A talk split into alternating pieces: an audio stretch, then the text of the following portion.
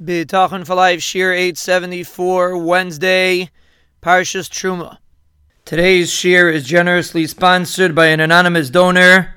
The schos of Limarat and Chizik of thousands and thousands of listeners throughout the globe should bring him siyata deshmaya and ruchnius and gashmius for his entire family.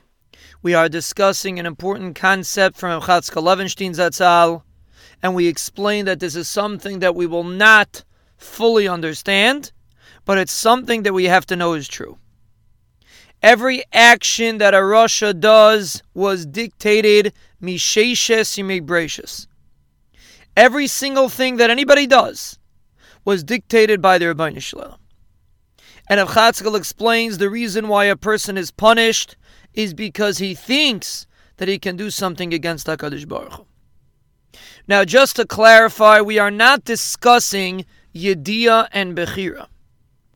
We are not discussing the fact that the Ribono Shel Olam knows everything.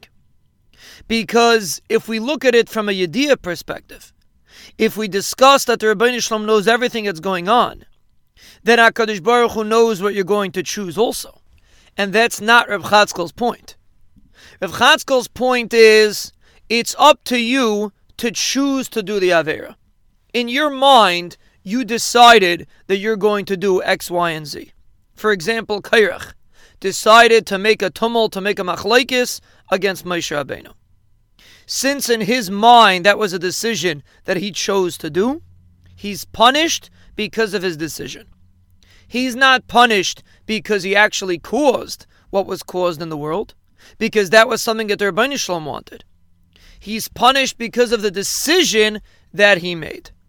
And that's something that wasn't nigzar by the Ribono Shel Olam. That's Rav Chatzkel's point. So obviously, we're not looking at it from a Yediyah point of view, because if you look at it from a Yediyah point of view, the Ribono Shel Olam knew what Korach was going to choose also. He knew that Korach was going to choose to fight with Moshe Rabbeinu. So the question would come back, why is Korach punished? If the Ribono Shel Olam knew what Korach was going to choose.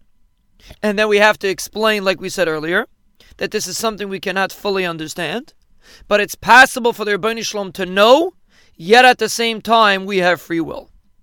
Because HaKadosh Baruch Hu's Yediyah is different than the way we have a Yediyah of something. And therefore, just because the Ribono Shel Olam knows something does not make it that you don't have Bechira. But that's not Rav Chatzkel's point, and it's very important to get this clear. Yediyah and Bechira is a different discussion. Rav Chatzkel's point is in the world of Bechira, even in the world of free will, even in the world that we could understand, that we understand that we have a choice, and the Ribono Shel Olam gave us free will to choose. But we have to understand that that free will will not impact the outcome. The outcome is supposed to happen regardless, says Rav Chatzkel. Rather, since we chose to do something wrong, Rahman al that's why a person is punished. So this is Rav Chatzkel's point. Your free will is only in your choice. The outcome is dictated by the Ribono Shel Olam. Every single outcome is HaKadosh Baruch Hu's desire. It's up to you to choose to go against the Ribono Shel Olam. We will, be Be'ezah Hashem, elaborate further on this topic. Here is sponsorship information. To sponsor one shir is $180 a day. To sponsor all of the shirim is $500 a day. Additionally, you can set up smaller recurring donations.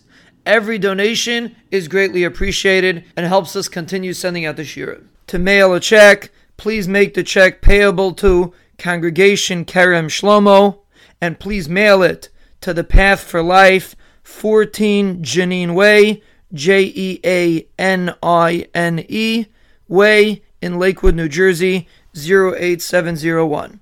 To donate by credit card or to set up a recurring donation, please contact us via email shiurim at thepathforlife.com. S H I U R I M at T H E P A T H, the number four, L I F E dot com. Mitzvahs.